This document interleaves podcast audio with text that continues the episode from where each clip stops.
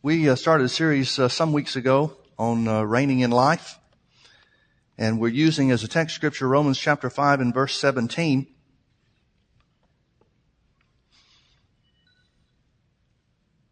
Maybe we ought to back up to verse 12 and uh, read this in context. Paul, writing by the Holy Ghost, said, Wherefore, as by one man, talking about Adam, sin entered into the world, and death by sin. And so death passed upon all men for all that have sinned. For all have sinned. For until the law, sin was in the world, but sin is not imputed where there is no law. Nevertheless, death reigned from Adam to Moses, even over them that had not sinned after the similitude of Adam's transgression, who is the figure of him that is to come. Now you can readily see that he's not talking about physical death, because in uh, uh, verse uh, 14, he's talking about a cessation or a change in death's reign when Moses came along. Well, physical death didn't change with Moses. Well, what changed? What changed was God instituted the law. He instituted the sacrifice so that man had an opportunity to free himself temporarily, one year at a time, from the rule of death, spiritual death. So the death he's talking about that entered into the world is not physical death. Certainly physical death was a byproduct of it, but he's talking about spiritual death. Adam didn't die for 930 years, uh, till 930 years after he sinned.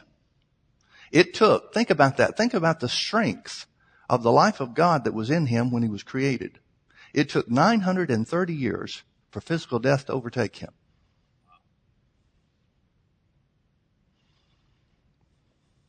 But spiritual death entered into the world through Adam's sin, through Adam's transgression. But with Moses, things changed. And it was a temporary change. It wasn't an eternal change. But it tells us the death reigned from Adam to Moses, even over them that had not sinned, after the same way that Adam sinned, who is the figure of him that is to come. In other words, he's introducing, Paul by the Holy Ghost is introducing God's two-man theory.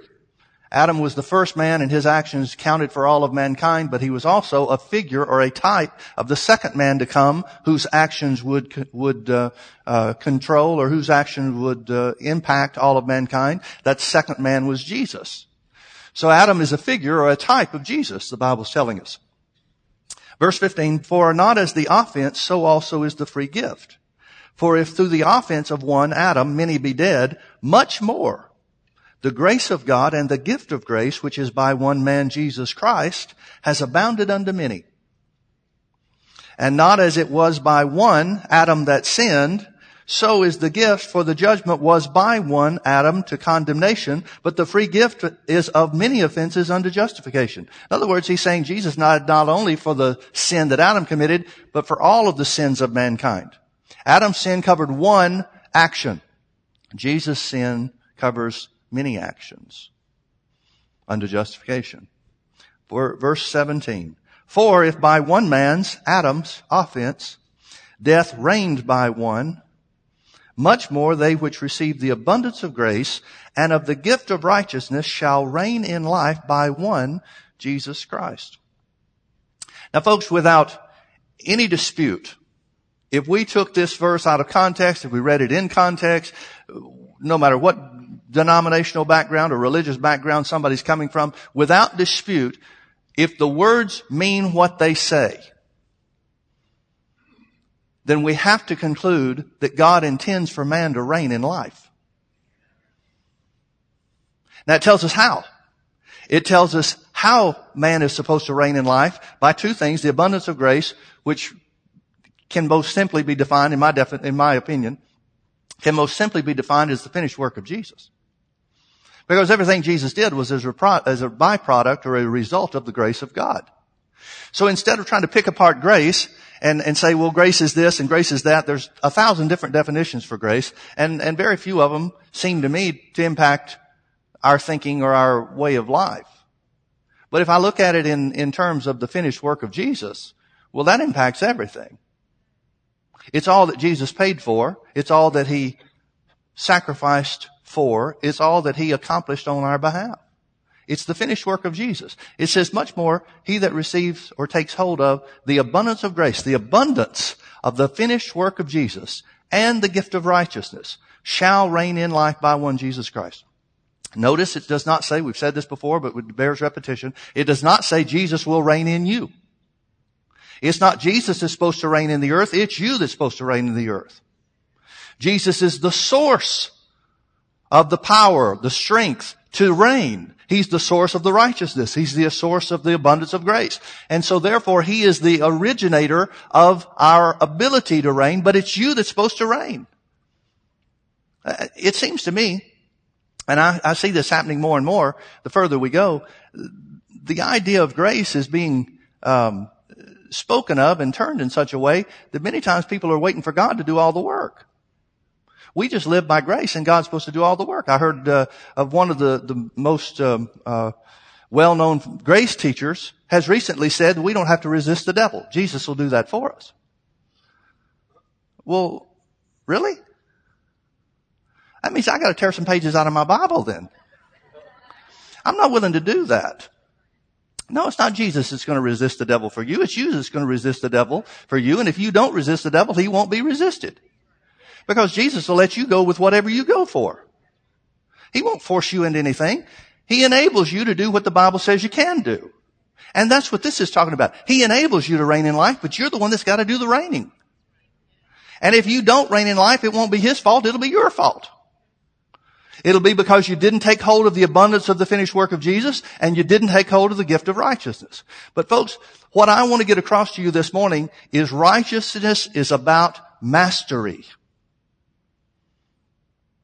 Everything about righteousness is about dominion. Everything about righteousness is about ruling. Everything about righteousness is about putting the devil underfoot in your life. Everything. Let's keep reading. Skip down into uh, verse 21. Notice it says that as sin has reigned unto death, still talking about Adam's sin, even so might grace reign through righteousness unto eternal life by Jesus Christ our Lord. Now folks, how many people do you know, I hope you don't fall into this category, but how many people do you know that look at eternal life as beginning when we leave this earth? So many times we regulate eternal life and people do the same thing with righteousness. They regulate that to something that's going to happen when we're done here. Well folks, redemption is for here. It's not for heaven. And if you don't partake of and take hold of redemption here, you're not going to have anything more in heaven to take hold of. Redemption is for this life. Reigning is for this life. God doesn't need help reigning in heaven. He's got that pretty well taken care of. He doesn't have any enemies in heaven. There's nothing to put underfoot in heaven. There's nothing to reign over in heaven. What are you going to reign over in heaven? Me? I don't think so. That's not the way it works. Righteous people don't reign over righteous people. That's not what righteousness is intended for. Dominion has been perverted to put other people underfoot. That's not what God intended. That's not what God intended when he put Adam here on the earth. He intended for Adam to have Adam as the original man, the beginning of mankind. He had rule over the whole earth, but as Adam's seed expanded and grew and multiplied, those people would have control over their part of the earth until ultimately they'd have control or reign in their own lives, just like we're supposed to do now not reign over other people. So what is this reigning about? It's about reigning over the works of the devil. It's about reigning over sin. Now notice when the Bible talks about sin, and we're going to read some of this in verse, uh, or chapter 6, when, when Paul, by the Holy Ghost, talks about sin, he doesn't say sins plural. He's talking about sin singular. Now usually, not in every case, but in most cases, and it certainly fits in, in Romans chapter 6, when sin is spoken of in the singular, it's talking about sin as a whole, meaning spiritual death and the byproducts thereof. It's talking about all the works of the devil. When the Bible says Jesus was made sin for us who knew no sin, it doesn't say he was made sins plural. It says he was made sin singular, meaning the whole of sin. The entirety. He took death upon himself. He took the sin nature of man upon himself. He took sickness upon himself. He took the whole package and that's defined as sin singular. Look at chapter 6. What does Paul conclude? He's telling us that we're supposed to reign. Now he's writing to Christians. He's writing to people just like you and me, people that are saved and filled with the Spirit of God. He's writing to them to try to get something across to them that they must not have either have knowledge of or taking advantage of the knowledge that they have. And what does he say? First of all, he talks lifestyles. Chapter 6 verse 1. What shall we say then? Shall we continue in sin that grace may abound? He's saying, what should we do then? Because of the finished work of Jesus, can we, should we just live any way we want to live? No, that's not what God planned. Well, why? Because you can't rule over sin if you're living in it. That always goes over real, real well.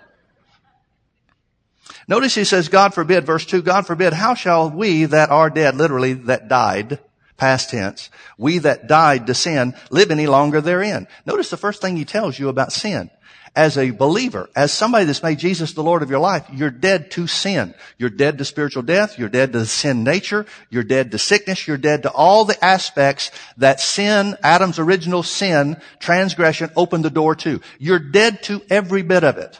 Now you may not feel dead to every bit of it because some of it may be operating in your life. But it doesn't change the fact that through Jesus, you died to all of those things.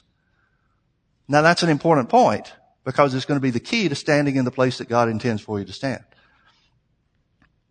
Verse three, know ye not that so many of us, as were baptized into Jesus Christ, not talking about water baptism, he's talking about being saved, talking about being baptized into Christ, spiritual birth, rebirth, spiritual life.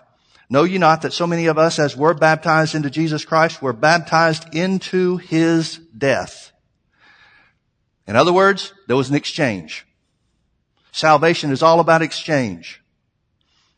The Bible says in 2 Corinthians 5:17, therefore if any man be in Christ, he's a new creature. Old things have passed away and all things have become new.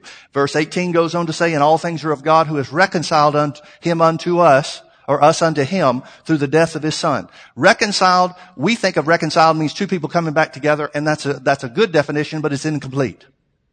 Reconciled in the Bible means there was an exchange. It means two people were brought together because there was an exchange. You couldn't be brought together to, with God in a spiritually dead condition. So there had to be an exchange. Death or sin always has to be paid for. And the only payment for sin is death. The only accepted payment for sin is death. So sin had to be paid for. Sin singular had to be paid for. As well as sins plural. And Jesus paid for both. And as a result, he was made to be sin. He became sin. He didn't take sin upon him. He didn't have sin laid upon him like you'd put a cloak on somebody's back. He was made sin. His nature changed. Just as Adam, when he fell in the Garden of Eden, just as his nature changed, he went from life to death. Jesus went from life to death. Now I know that upsets some people's theology and the idea of how could Jesus die spiritually. Well, he did. I don't have all the answers on how, but he did. I do have the answers on why. He did so that you wouldn't have to die. Because death is the only accepted payment for sin. Somebody had to die for your sin. Either you or Jesus. It's still that way. For every person, every, every human being on the earth, somebody has to die for their sins. They can either pay the price themselves and die and spend eternity in hell, or they can accept Jesus' payment who did die and go to hell in their place. Your choice. And that's every man's choice. That was the exchange. Jesus died but uh, in being made death, he died spiritually. He went to the place of the dead. He was completely out of the hands of God. God didn't have a rope around his waist waiting to yank him back. He became death completely. When Jesus died on the cross and the, one of the last things he said was, Father, into your hands I commend my spirit. What's he saying? He's saying, it's out of my hands now.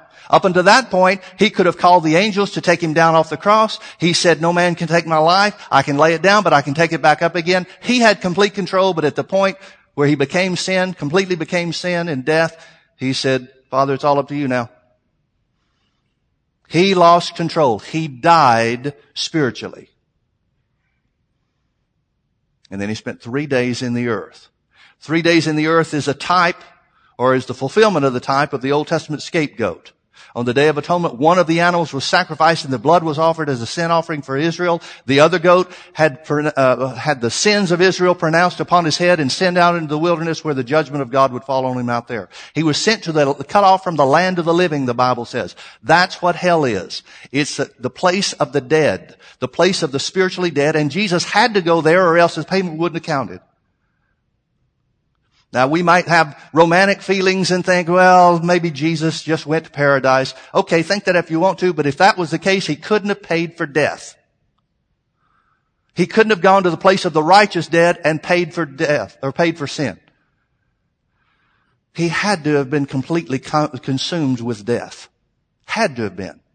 Because otherwise there couldn't have been an exchange. There couldn't have been a worthy exchange for you to be able to stand in the presence of God. Now I know that's controversial to some. I know that it's, it's, some people consider that to be heresy. Some people consider that to be blasphemy to consider that Jesus went to hell. Well, okay, how else could he pay for sin? I mean, the Bible says it. You have to discount what the Bible says. Jesus said, or the, the Old Testament said, thou will not leave my soul in hell. It's talking about the place of the dead. The words used is the place of the dead. The Bible says so. But if you discount that, how are you going to explain the price for sin being paid?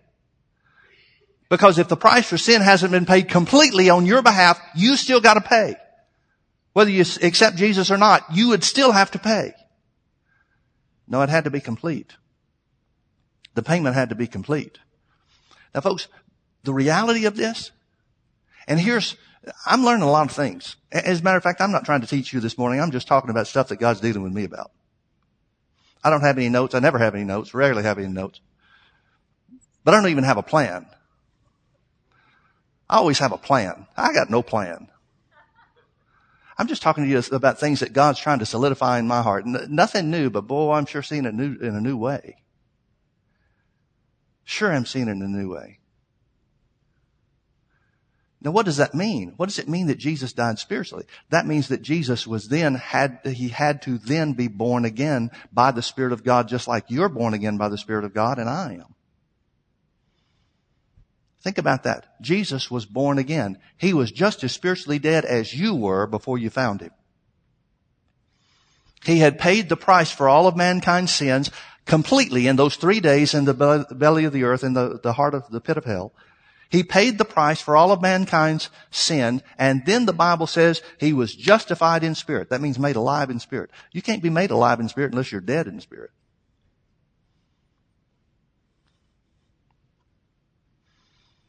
He had to have been dead spiritually in order to be made alive in spirit. And the Bible says he was made alive in spirit.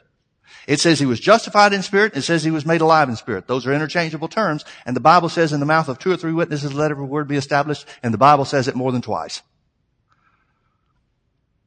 Now you can discount it if you want to, but it's what the Bible says.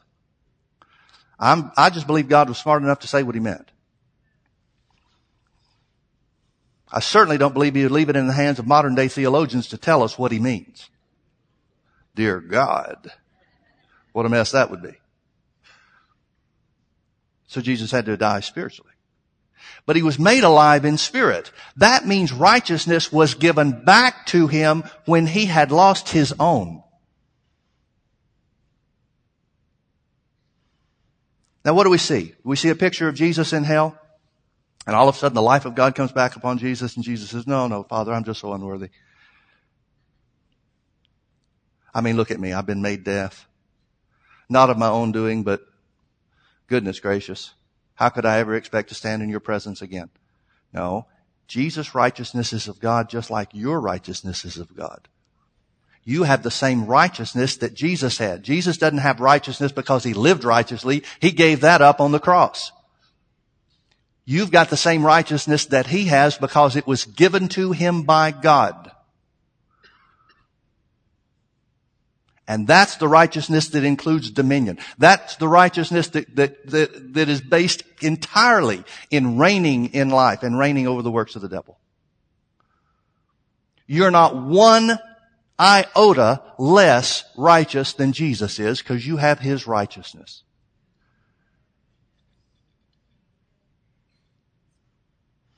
Well, Pastor Mike, I've just never looked at it that way. Yeah, that's why we're not reigning in life. Because there's a taking hold of the gift of righteousness that's involved, not just making Jesus the Lord of your life. Dear Lord, if making Jesus the Lord of your life was the key to reigning in life, then the church would be powerful. Instead of this meek, measly group of people that says, well, you just never know what God's going to do. Lord, whatever your will is. Devil, just have your way. I don't know why God's letting this happen to me. Ugh. I'm sure that warms God's heart to look at the church saying, ah, there's my kids. What are you doing? Now there's a taking hold. There's a taking hold. There's, it's not just a matter of receiving it. There's a taking hold that's necessary. There's a new way of thinking. You are a new creature. Folks, let me tell you, you cannot have the devil's nature and be a new creature. You either are a new creature or you are not a new creature in Christ Jesus. Either being born again makes you righteous or it keeps you in spiritual death. One of the two. You can't have a mixture of those. This idea that, well, I'm saved, but I've still got the sin nature. No, you do not. The sin nature is the nature of the devil. You're telling me God is going to cohabit with the devil? Not a chance. You are either made righteous by the blood of Jesus or you're not. And it's some fairy tale that some people are expecting to happen when we get to heaven. Well, think about that. If righteousness only comes when we come, when we leave this earth and get to heaven, that means our righteousness is dependent on physical death that Satan is the author of. So righteousness therefore is not based in the blood of Jesus by that line of thinking. It's not based in the blood of Jesus. It's based on physical death that Satan is the originator of. Then we'll be made righteous. Well, how? How is death, how is physical death going to change you in any way whatsoever? Well, it'll do away with this body. Yeah? You mean the one you're supposed to rule and reign over? Folks, that's a cop out. Well, how about when Jesus comes back for us and we receive our redeemed body? Great. So you're saying that your redemption is based on the rapture and not the blood of Jesus. See, we don't think in those terms. We don't think these things out when we have these thoughts and accept these religious thoughts. But that's what it would mean. Folks, if redemption is based in anything other than the blood of Jesus, then Jesus didn't pay the price necessary to pay.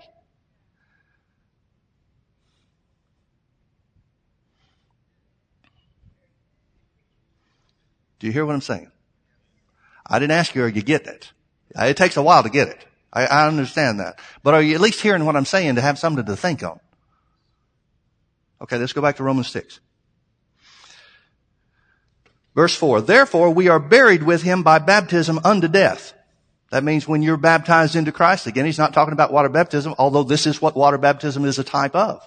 Going down into the water is a symbol of being uh, the the old man dying with Jesus, and then coming out is a symbol of the resurrection, not being raised from the dead through the rapture or raised after we die on the earth, but the new life we have now. But he's talking about spiritual birth. He's not talking about water baptism. He's talking about being baptized into Christ. Therefore, we are buried with him by baptism into death.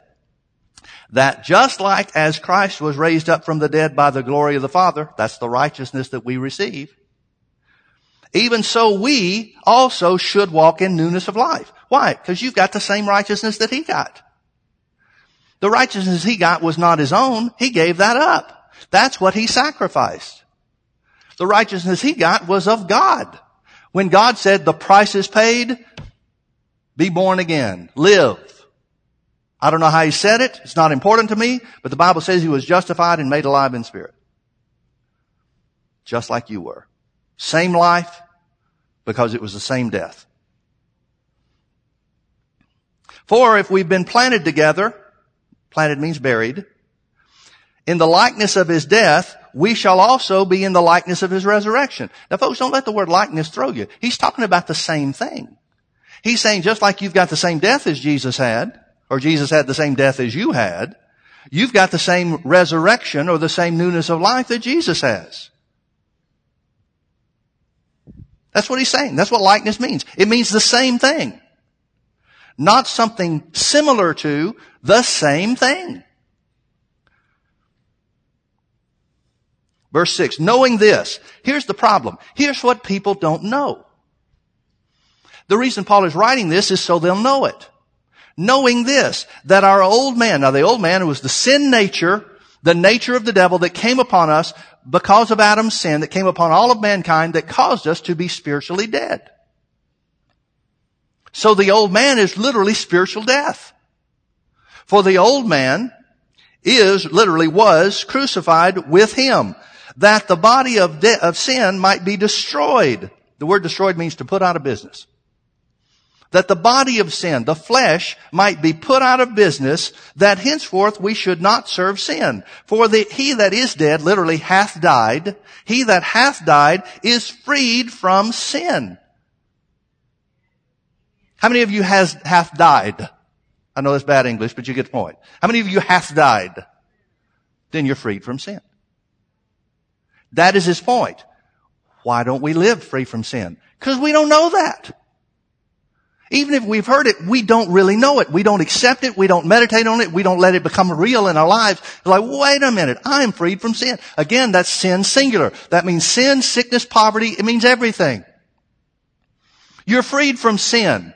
You're freed from the, from the, the, the, the need, the, the, not the desire, but the need to obey sin because you don't have the devil's nature anymore. You're freed from sickness. Because it's a product of spiritual death. You're free from poverty because it's a product of spiritual death. Why? Because you have died.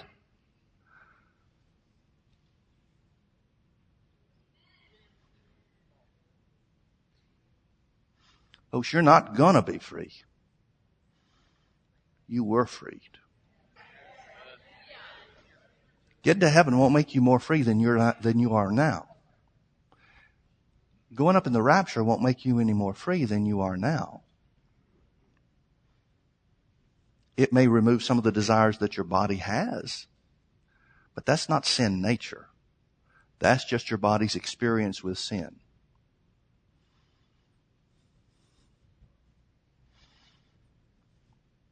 Verse 8. Now if we be dead, literally died, this is past tense. If we died with Christ, we believe that we shall also live with him. Notice what he's saying. He's saying life, the life of God in us comes through faith. We believe that we also live with him.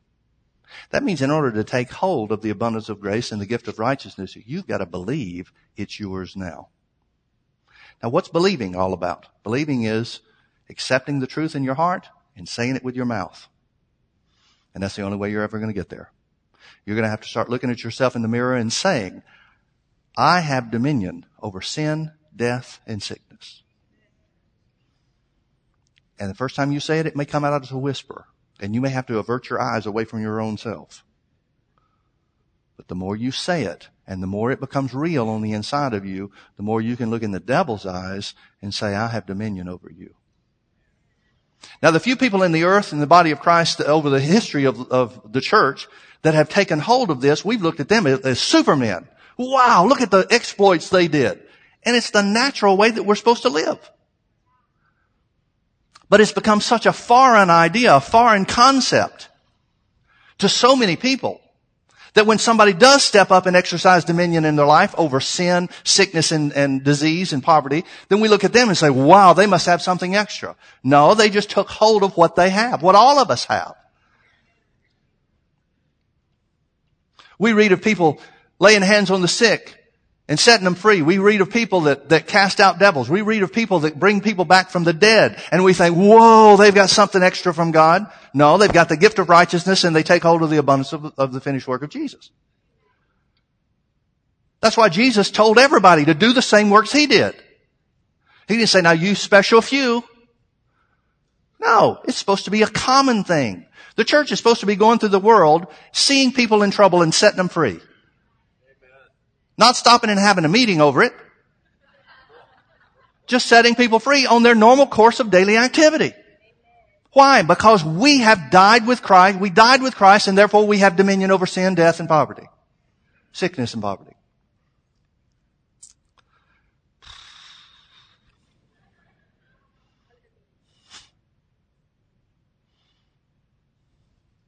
Folks, you're the best crowd in the world. I hope you know that. But even with you, it's like Brother Hagin used to talk about throwing a rubber ball against the rubber ball against the back wall and coming back and hitting you in the face. You can see it. You can just see it. I'm being bombarded with rubber balls. it is hard to accept. I get that. But it's true.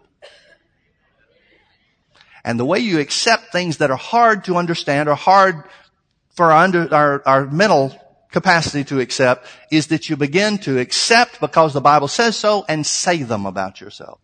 That's the only way you break through the barriers in your mind. You have to start saying what's true. And I'll prove it to you. He's going to say exactly the same thing here. Verse 9. Knowing, here's something else you're supposed to know. Knowing that Christ being raised from the dead dieth no more. There's not any more work to be done. Jesus died once, just like you did. There's no more dying to sin. That means there's no more sacrifice to be made for sin. Now folks, this is where the majority of the religions of the world have started. The majority of the religions on the face of the earth that have ever existed on the face of the earth have come from a sin consciousness. A consciousness the, on the part of mankind that we don't stand before God open and without guilt. And so what do we do? Mankind has devised all these systems of what you, what rules you have to keep and what actions you have to take so that you can be okay with God. And none of them work. And so what does mankind do? Mankind prays and agonizes in prayer. He goes to church. He fasts. He gives money. He deprives himself of pleasures, thinking that's going to make God happy. He does everything he can think to do, and even in some cases, people flog themselves. What are they doing? They're trying to get rid of the consciousness of guilt because of sin. And nothing works. And what do Christians do? Christians give their hearts to Jesus and never conquer the consciousness of guilt and sin. When it's been paid for all along. Now what are they supposed to do? They do the same things. They go to church, they pay their tithes, they, they do everything, good, works, everything they think God would be happy with, and that never does it for them either. Because you can't work your way into doing the things of God or standing in, in uh, right standing with God. You can't work yourself there no matter what you do. Even doing the right thing won't put you in that place. There's only one thing that'll put you in that place, and that is knowing that Jesus paid the price, knowing that you died with Him. That's it. That's taking hold of the abundance of grace. That's taking hold of the abundance of the finished work of Jesus. If you don't know that the work is finished, if you don't know that you died with Jesus, that you died His death, He died your death, you were made righteous with His righteousness, the same righteousness that He received from God, you received from God, you'll never overcome the consciousness of guilt. Never. And that's the one thing that keeps people's prayers from being answered. It's the one thing that keeps them out of fellowship with God. It's the one thing that keeps them from reigning in life. And there's only one way out of it, and that is to take hold of who you are as the righteousness of God in Christ. Knowing this, that Christ being raised from the dead dieth no more. He's not going back to hell for one more second.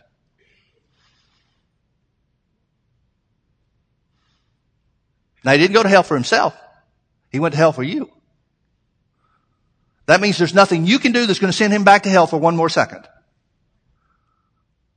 That means there's not one action that you can take or one sin that you can commit that will ever cause Jesus to have to pay one second more of a penalty.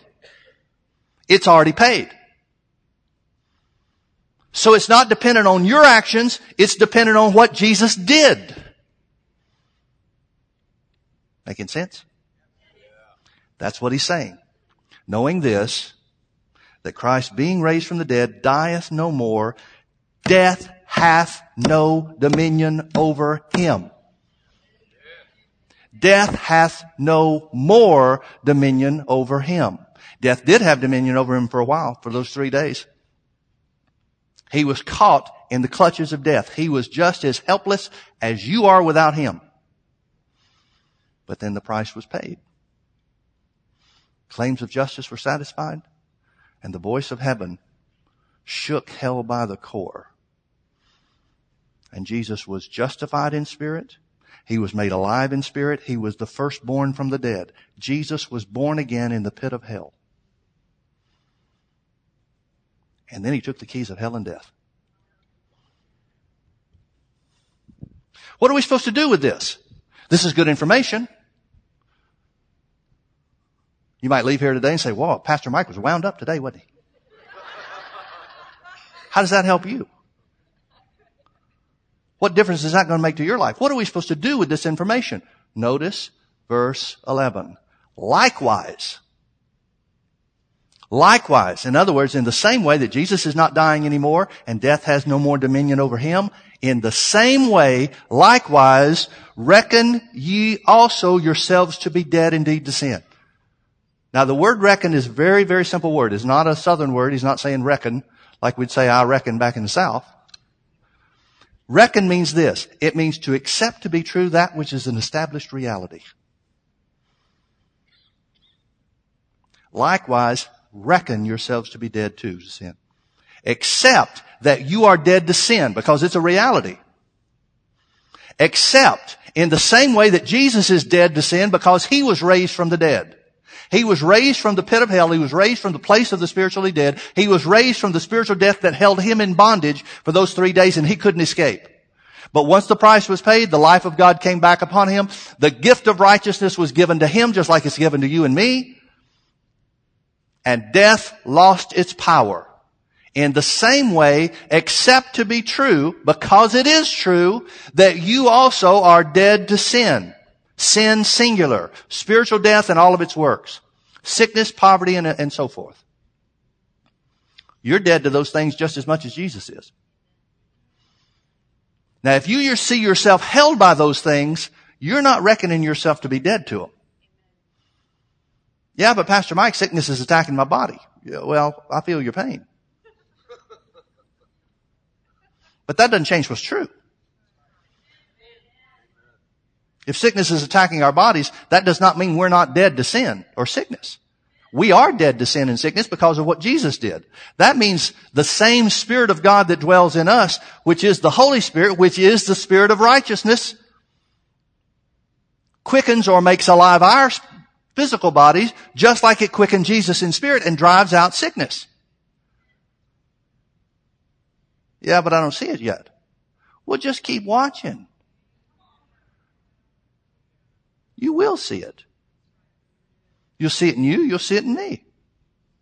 If we reckon ourselves to be dead to sin. That's taking hold of the abundance of grace, the abundance of the finished work of Jesus. That's taking hold of the gift of righteousness that's been given to us. Now you can ignore those things. You can ignore the gift of righteousness just like most of the church does and say, well, I just don't know. I guess I just never will overcome the sin nature. okay, your choice. I'm not going to live there. I've been there. There is no future in that place. Likewise, reckon ye also yourselves dead to sin. Indeed, but alive unto God through Jesus Christ our Lord. So what is that going to do? It'll keep, verse 12, sin from reigning in your mortal body. In other words, what you reckon, what you accept to be true, determines the degree that sin will affect you in this life. Notice verse 14. As a result of what Jesus did, it says, for sin shall not have dominion over you. Singular. He's not talking about sins. He's not talking about lying, cheating, and stealing. Now those are byproduct of sin singular. Spiritual death. For sin shall not have dominion over you, for you are not under law. King James says the law. It's literally law. You're not under law, any kind of law, law of Moses or any other kind of law, but you're under grace. You're under the finished work of Jesus. What was the finished work of Jesus? He died to death.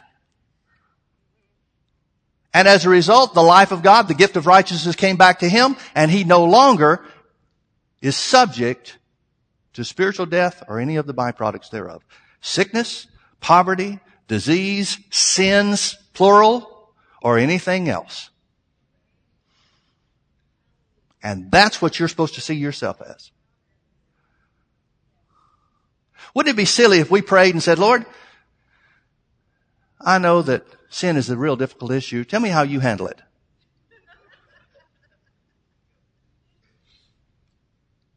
If he talked to you at all, he'd say, I dealt with that. And righteousness came back upon me. Now it's not an issue. Let me prove something to you. Turn with me back to Ephesians chapter uh, 1. Ephesians chapter 1. We looked at this a couple of weeks back. Ephesians chapter 1, it says in verse 3, Blessed be the God and Father of our Lord Jesus Christ, who hath, past tense, hath blessed us with all spiritual blessings in heavenly places in Christ. Folks, that cannot possibly tr- be true unless Jesus finished the work. If there is any part of the work of, of, of, the payment for spiritual death left undone, there is no way he could bless us with all spiritual blessings in heavenly places. If anything's left that physical death and us going to heaven uh, it will accomplish, or if anything's left that, that getting our redeemed bodies in the rapture is going to accomplish, then he would have said he was, he has blessed us with a lot of spiritual blessings in Christ Jesus, but not all. Because there's still things to come. That's not what it says. It says he's blessed us with all spiritual blessings in heavenly places in Christ. That means everything has been done. The work has been paid. Or the price has been paid. The work has been finished. According as he has chosen us in him before the foundation of the world, that doesn't mean before Adam and Eve. That means before God made the heaven and the earth. As he has chosen us in him before the foundation of the world, that we should be holy and without blame before him in love. God decided before he ever made the earth before he ever made the angels, before he ever made the universe, he decided, I'm going to create a people that are going to be holy and without blame because I love them. The next word, the next verse, having predestinated us under the adoption of sons. What does that mean? That means this was what God predestined you. You hear a lot of talk about predestination. Well, what is predestination all, all about? As far as the Bible is concerned, predestination is God predestined you to be righteous. Now whether you are, whether you are or not depends on whether you accept Jesus as your Lord and Savior. But God predestined mankind to be righteous. It's not His choice anymore. He made His choice. Notice it said He chose us. The question is, do we choose Him? And nothing God can do can change your choice. You choose. You've been given authority. But he chose you to be holy and without blame before him in love. Now hold your finger. We're going to go to chapter 5. Well, turn to chapter 5 and hold your finger here and then turn with me over to Colossians chapter 1. I want you to see two verses of scripture real quick together. Colossians chapter 1 verse 21. And you that were sometime alienated and enemies in your mind by wicked works, yet now hath he reconciled. Here's this mutual exchange. He brought you together because Jesus died. He became sin for us. Sin, literally spiritual death. And you hath he reconciled. How? In the body of his flesh, through death.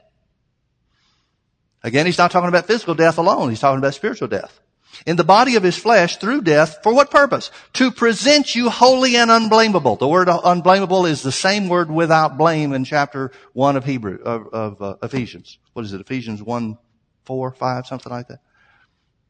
Same phrase. Paul's talking about the same phrase. God predestinated you to be holy and without blame before Him in love. How did He do that? How did He bring that about? By the death of Jesus. Not His physical death on the cross alone. That was important. But it's also through His spiritual death, the three days He spent in hell paying the price for sin. Singular.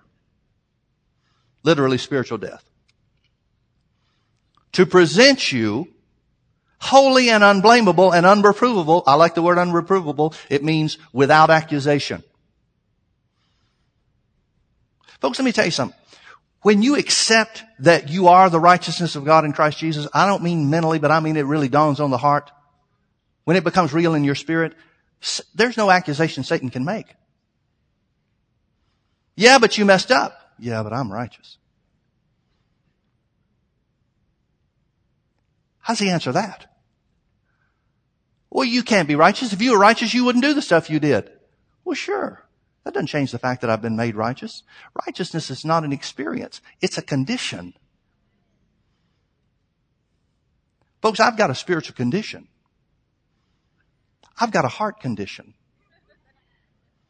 That heart condition is righteousness. And nothing the devil does, nothing that I do can change that. That condition will last throughout eternity. But what if you stumble and fall? Then I confess my failure. But it doesn't change the fact that I'm still righteous. So where's Satan's accusation? What's he going to say? Oh, you, you messed up and didn't confess that? Oh, thanks for reminding me. Father, forgive me. Really? You think he wants to get in that conversation with you? There's no accusation.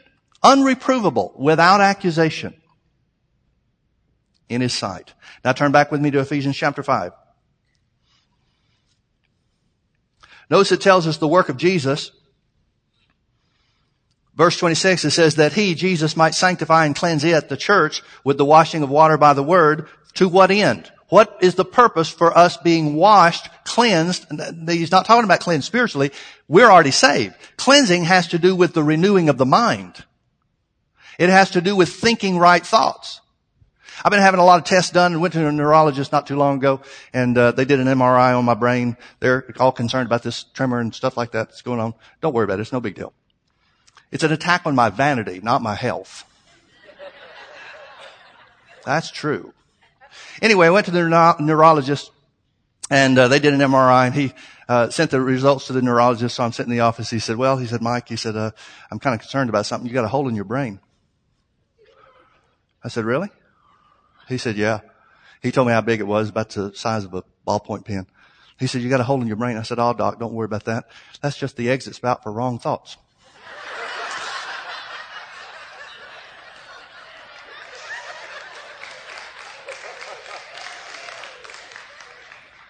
He was not amused.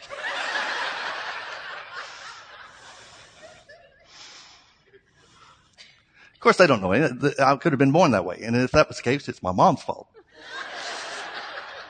they don't know. They're practicing. They're trying. You know, they don't know. It's no big deal.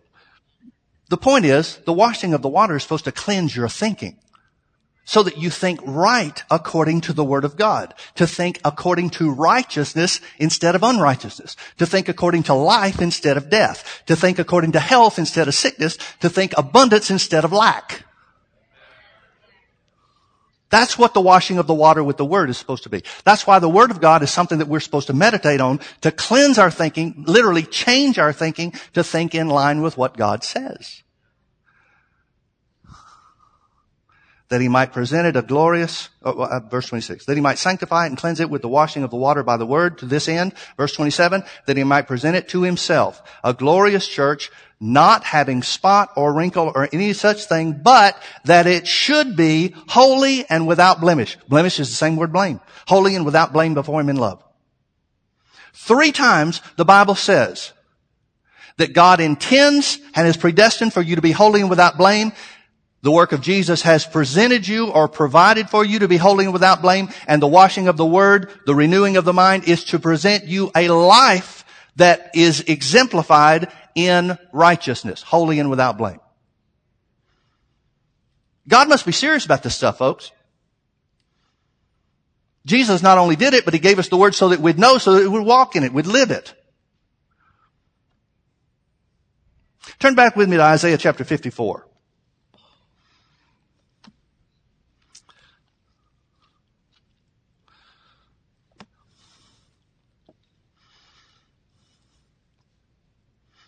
Isaiah chapter 54, I'm going to start reading in verse, uh, verse 13 just because I like it. Verse 14 is really where I want to start, but I like verse 13, so I'm going to read it. It says, And all thy children shall be taught of the Lord, and great shall be the peace of thy children. Let me, let me speak to the parents for, here for a second. This does not say all your children shall be taught about the Lord. It's a good thing to teach your kids about the God, about the Lord. But that's not what it says. It says all your children shall be taught of the Lord. In other words, we do our part to tell our kids about the Lord, to raise them up, to train them up in the way they should go. But the Bible says some of them are going to depart, but they'll come back.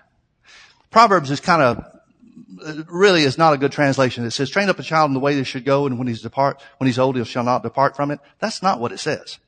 It says, and if he departs, he'll return. See, a lot of parents have kids that have departed from the Lord and they're thinking, oh my God, what did I do wrong? Nothing. If you taught them about Jesus, if you put them on the right path, some kids just find out the hard way. But they will return. Here, this says, and all your children shall be taught of the Lord. That means God does the teaching. Now you may be in a situation where your kids, teenagers, young adults, whatever they are, they're out there and you're concerned about them and you're thinking, well, Lord, what can I do? What can I do? What can I do? Confess this scripture over them.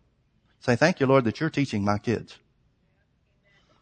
And don't believe that false front they put on saying everything's great. You know that when they lay down at night, God attacks them. Because your kids are taught of the Lord. And all your children shall be taught of the Lord, and great shall be the peace of thy children. Here's the result of being taught of the Lord. My confession about my kids is they wind up in great peace because God teaches them. Now I'm going to do my part and teach them this idea that I've just turned them over to the Lord. Well, unless they're adults, you can't turn them over to the Lord. They're re- your responsibility. But once they are adults, if they go out on their own way, I can trust God to get, to get them and bring them back. Teach them whatever they need to know. Now, granted, learning the easy way would be great. But we didn't all learn the easy way, did we? I didn't know enough to learn the easy way. I think our kids have an advantage that we didn't have when we were younger. Because I didn't know. Nobody told me I could live a, a, righteous and victorious life. Man, I thought it was all this suffering for Jesus stuff. Gee, that sounded fun to me as a teenager. Give your heart to the Lord. Miss out on everything fun and suffer. Hallelujah. But our kids know better.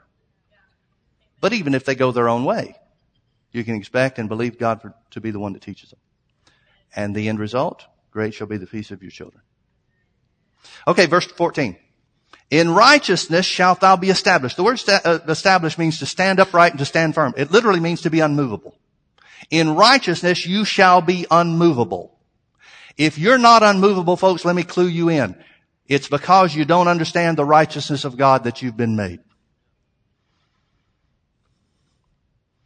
If you're being shaken by finances or the lack thereof, if you're being shaken by sickness, if you're being shaken by any attack of the devil, it's because you don't know who you are in Christ. Now you can fix that, but only you can. In righteousness thou shalt be established. Thou shalt be far from oppression. That means pressure.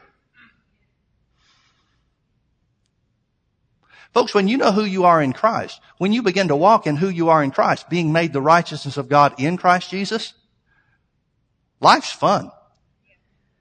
Doesn't mean you don't have challenges, doesn't mean you don't have things come against you, but you've got the answer. You've got the victory.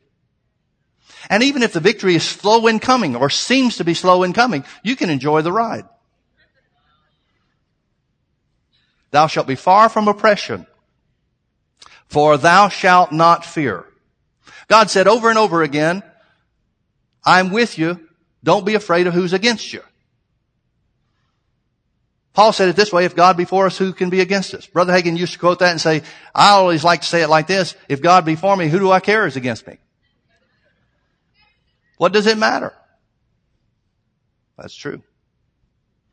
Thou shalt be far from oppression, for thou shalt not fear, and from terror, thou shalt be far from terror, for it shall not come near thee.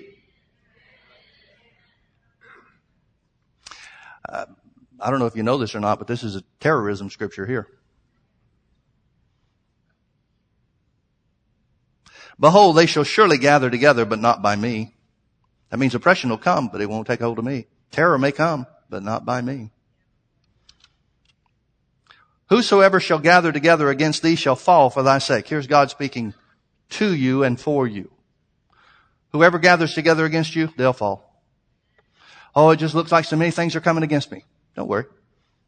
It'll all fall.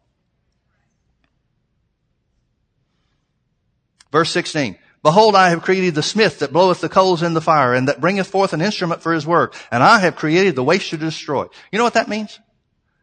There's no way you could know what that means from that verse.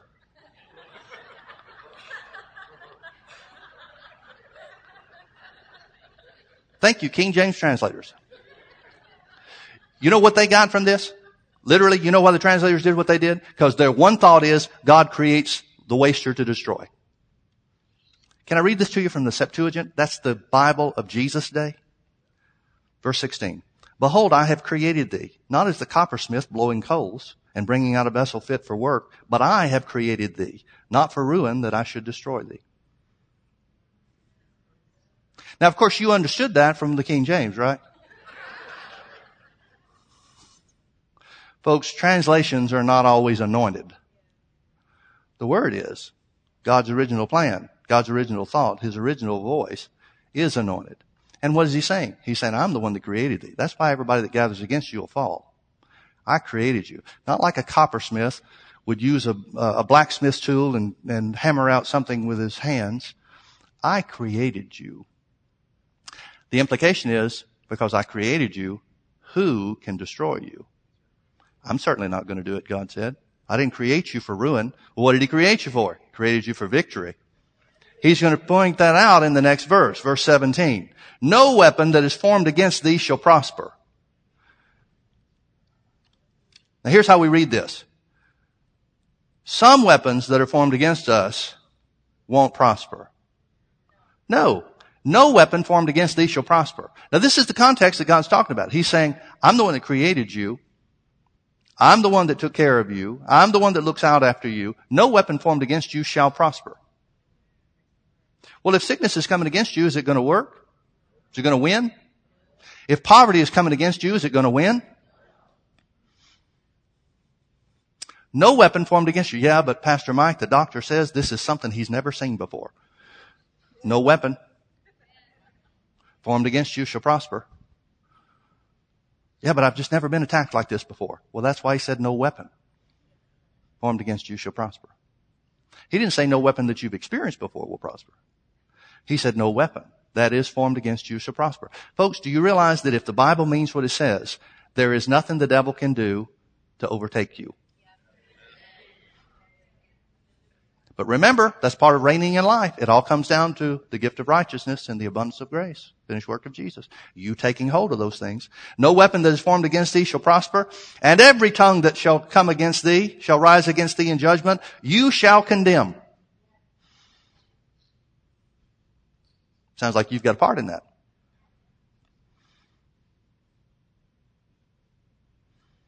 This is the heritage of the servants of the Lord and their righteousness is of me, saith the Lord.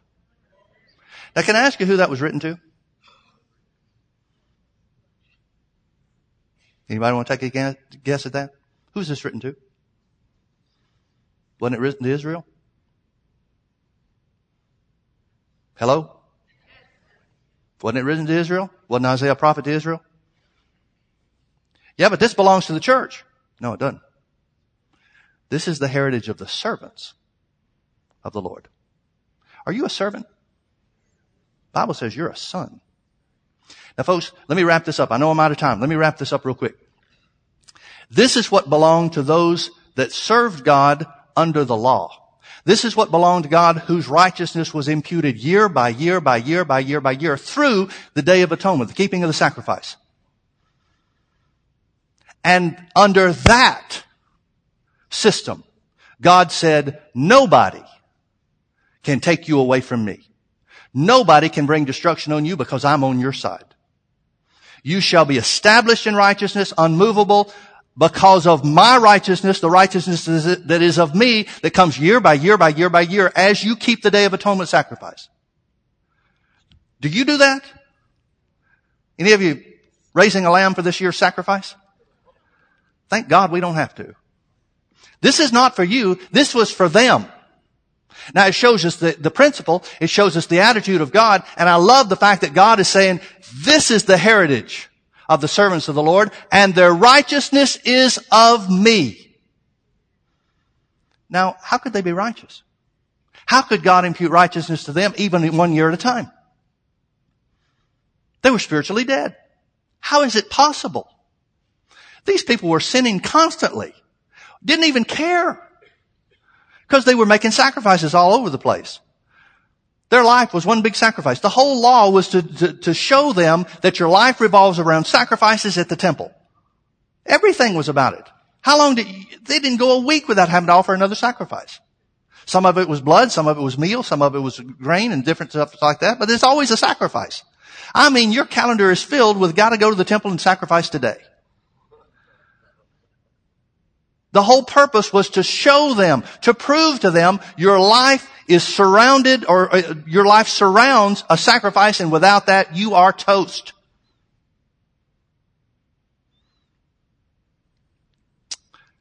So what did they do? They lived their lives.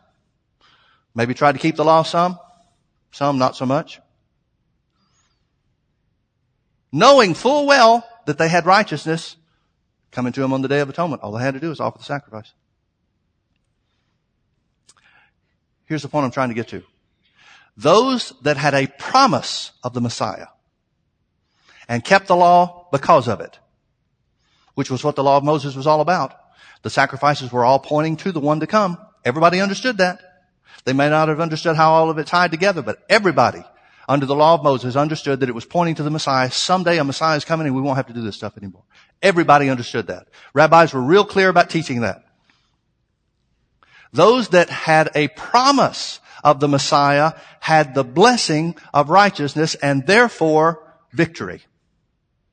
That's why when Jesus was here on the earth, as a righteous man, a man without sin, he was simply able to take those that believed on him, believed that he was the Messiah, and delegate authority to them.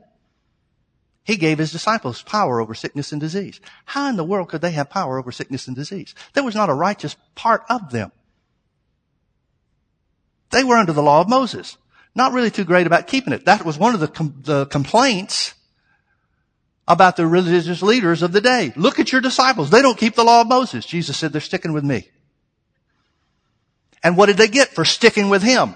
Power over sickness and disease, power to cast out devils. They got signs and wonders and miracles in their lives. Now, Nicodemus in John chapter 3 came to Jesus and said, Master, we know you're come from God because nobody can do the miracles you do unless God be with him. So what does that tell us? That tells us when the disciples were doing signs and wonders and miracles, healings and, and getting people delivered from the power of the devil, they were doing miraculous things too because God was with them. How in the world could God be with them? They weren't righteous. There was nothing about them that was righteous. What did Jesus say? He said, whosoever believeth on me hath eternal life. the fact that they were willing to follow him and believe in him gave them power before his sacrifice was ever made, gave them power over sickness and disease and the devil. If you can have that just by believing in Jesus when he was here on the earth before he made the sacrifice, what do you think is available for those that have accepted Jesus after the sacrifice is made? And now it's not just a promise of righteousness to come, but we've been made the righteousness of God in Christ Jesus. It's not what Israel had. It's not just no weapon formed against thee shall prosper because I'm giving them righteousness based on a yearly plan. No, now we've been made righteous. You think that would be less victory, less dominion than they had as servants or more? Here's the bottom line. A redemption that does not restore man back to his original dominion and fellowship with God and make them sons of God is not worthy of the sacrifice Jesus made. And that's exactly what you have. You have restored dominion. You have fellowship with God. And you are now the sons of God. Now when God says their righteousness is of me, He doesn't have to declare it as giving it to us year by year or installments, in installments. Now He declares it just as I've made my son righteous because he paid the price for death and sin, so have I made them righteous. Much more, they which receive the abundance of grace, the finished work of Jesus, and the gift of righteousness shall reign in life by one Jesus Christ. Now here's what it doesn't say. It doesn't say you'll feel like you've got dominion. And that's what we all look for. And folks, I, I, I'm, I am so ashamed of myself no matter how long I preach this, no matter how many years I've been doing this, no matter how real it is to me, it'll be more real tomorrow than it is today, but still, we all are subject to looking for feelings. Last Sunday night, I did this very thing. I'm, I'm embarrassed to tell you, but I got to tell you. Last Sunday night, we had a lady come to uh, healing school. She must have been in her 80s. Sweet little lady, beautiful woman. She and her husband had been in the ministry for many years, and he had uh, since gone home to be with the Lord. And she's blind in her right eye she came up and the, the, only way I guess how old she is is there was a, a, lady that was with her that was helping her. She was holding on to her elbow. She came up and she said, uh, uh, and we were teaching on faith in the name of Jesus. Didn't lay hands on anybody, didn't have a healing line. That really ticks a lot of people off when they come to healing school. They're expecting I'm going to do something and I teach them how to believe God. But anyway, she came up after the service and, uh, and so she told me the story. She said, I'm blind in my right eye. She started to cry and all this kind of stuff. Talked to her a little bit about faith, just real short. She said, I've always believed God in healing. I said, well, that's great. You're believing God in a general way. Now let's believe God specifically. What does the Bible say about blind eyes? So we, I reminded her of some scriptures that the Bible says about Jesus bringing recovering of sight to the blind, that kind of stuff. She said, I had, I'd forgotten that. So I just gave her, you know, 45 seconds worth of the Bible. And so I laid hands on her and I said, all right, now here's, here's what I'm going to do. I'm going to lay hands on you and I'm going to, command your eye to be opened. I said, uh, your job is to believe God for that healing. I said, now it may happen instantly, but I said, if it doesn't, it doesn't change what you're supposed to believe. And I explained about confessing, continuing to say, I believe I received my healing. So I laid hands on a sweet little old lady. Laid my hands on her right here. Just laid my hands on her stepped back, said a simple prayer, commanded it to be open in the name of Jesus, stepped back. She stood there for about a minute. She's just kind of looking. I'm kind of looking. She's crying a little bit. And so then I said, uh, okay, now here's what I want you to do. I want you to look over on that wall. I want you to read what's on the wall over there. Cover your good eye. So she did. She covered her good eye and she looked over there.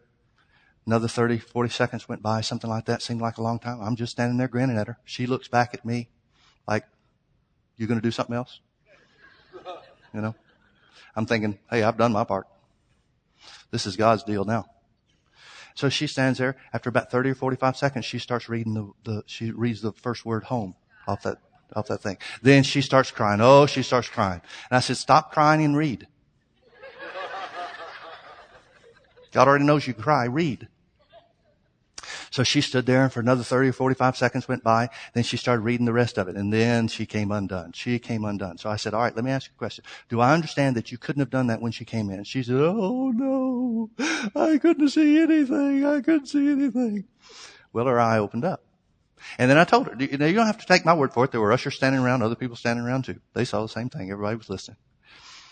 I told her, I said, now you keep confessing, saying what I said, I believe I receive healing for my eye in Jesus' name. Thank you, Father, that I'm healed. You keep confessing that, your eye will get better and better and better every day. You'll get to the place where your, your, the sight in this eye will probably be better than the other eye. She said, do you really think so? And I said, no, I don't think so. I know so. She walked away and I'm thinking, praise God, that's a miracle. And I didn't feel a thing. See, we're all looking to feel something. Now folks, I'm just as natural as you are. I want there to be lightning when I lay hands on somebody. I want people to say, wow, look at him. We all want that. When we say, Satan, I take authority over you, we want to feel it. Yeah! That's not the way it works. It doesn't work by feeling. It works simply by doing from your heart what the Bible says do. You have authority over sin, sickness, and poverty. Already. You've already been freed from those things. You have authority over it. It's up to you to exercise that authority. Don't look for a feeling when you do it. Now you can work yourself up into a lather and do it with a lot of gusto, and that's not going to make any difference. Because what you feel about it or what you don't feel about it doesn't make a bit of difference in the world. It's the exercise of the authority that we have because we've been made righteous by the blood of Jesus. Amen. Let's pray. Father, thank you so much for your word. Thank you that it's true. Thank you, Father, that we are dead to sin. Help us, Holy Spirit, to reckon ourselves as such, to accept to be true that which is an established reality. Thank you, dear Heavenly Father, that as we take hold of the abundance of what Jesus has accomplished, and the gift of righteousness, that we have been made righteous. Not gonna be, but are righteous now. I thank you, Father, that we shall reign in life. I thank you that we shall do exploits in the name of Jesus. I thank you that signs and wonders and miracles shall glorify his name and that many shall be set free. In the precious name of Jesus. Amen. Amen. If you can agree with that, say amen with me. Praise the Lord. Well, don't forget our regular schedule of services. Tonight at five o'clock is prayer school. Six o'clock is healing school. Have a great day and we'll see you then.